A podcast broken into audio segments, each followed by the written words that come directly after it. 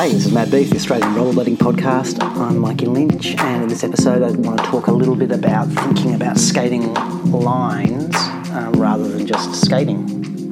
Um, it's a new year. Happy New Year, everybody. Hope you're doing all right wherever you are in the world with whatever's going on for you, as well as the things that are affecting us all with the ongoing dragging on of the COVID pandemic and everything. Hope you're doing well. Hope you're getting a chance to skate. Um, uh, it's been quite a gap between um, episodes for Mad Beef, and I'm sorry about that. Um, the last one was a couple of months ago now, which is um, episode 193, an excerpt from the novel I've been working on. That was the 23rd of October, so that's like, wow. You know, almost three months ago. So sorry about the delay. Look, partly, I mean, to a big extent, that's been because I've been working on that novel, and so my rollerblading creative juices have been going in that direction. That's finished now, and it's been through a few drafts and sent to some people. I've gotten their feedback, incorporated their feedback, done more revisions myself. Um, I've started to submit it to a few places, um, enter in a couple of um, unpublished novel competitions, um, and um, what else? I submitted it to one publisher and they ended up saying it wasn't right for their list, but they gave a lovely little um, um, bit of positive feedback, which publishers don't necessarily do unless they actually mean it. And they said that they found um, Fruit Booters to be vivid writing and fun to read. so that's nice uh, to know it's hitting home in that way. Um, so that's that's a long long process trying to find the right agent or the right publisher and get stuff published. But um, stay tuned for that.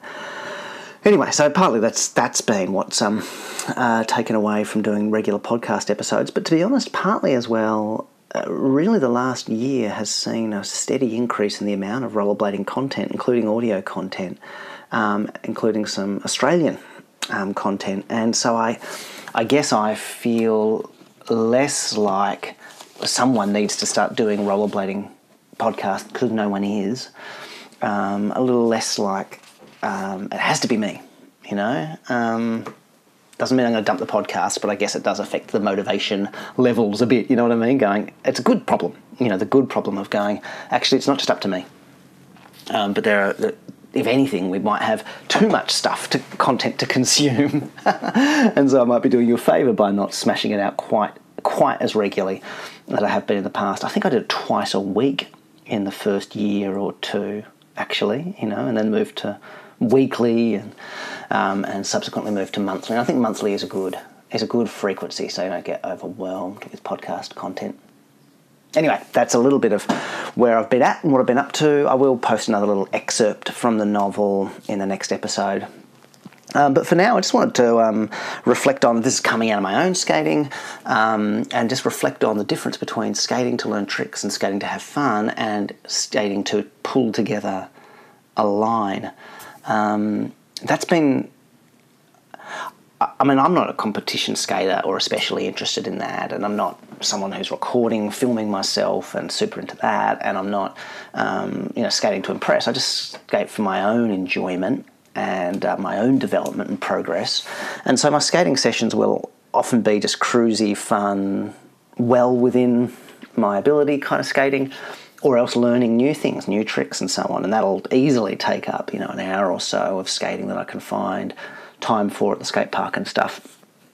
And so I'm mainly um, skating bits and pieces, doing bits and pieces, and it, most of the lines, if they're ever lines, aren't constructed lines. Do you know what I mean? They're, they're, they're skating the bowl really as a part of working on particular tricks in that that session. You know what I mean?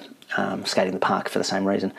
Um, but I have started to, particularly in the bowl, started to want to construct some lines um, and deliberately think through how to use the bowl and how to lace together the tricks to become really more confident in doing one trick after another and figuring out how they all join together. And so that's a again, you know, this is the kind of intermediate level I'm at. It's not necessarily anything amazing, but it's um, but it is a different type of mindset. It is a different thing to really do trick after trick after trick in a row and to figure out uh, where I might want to try and get to around a bowl and place myself to do that. Um, and get tricks to that point where they can not lose speed and momentum and balance in the process. So that, that's something that I've just started to think about, I suppose, because I've noticed that my skating's getting to a point in the vert bowl where I feel like there's a little handful of tricks now of, of differing types that are worthy of it. And I'd love to be able to have a few of those. So, I mean, it's really early days on that.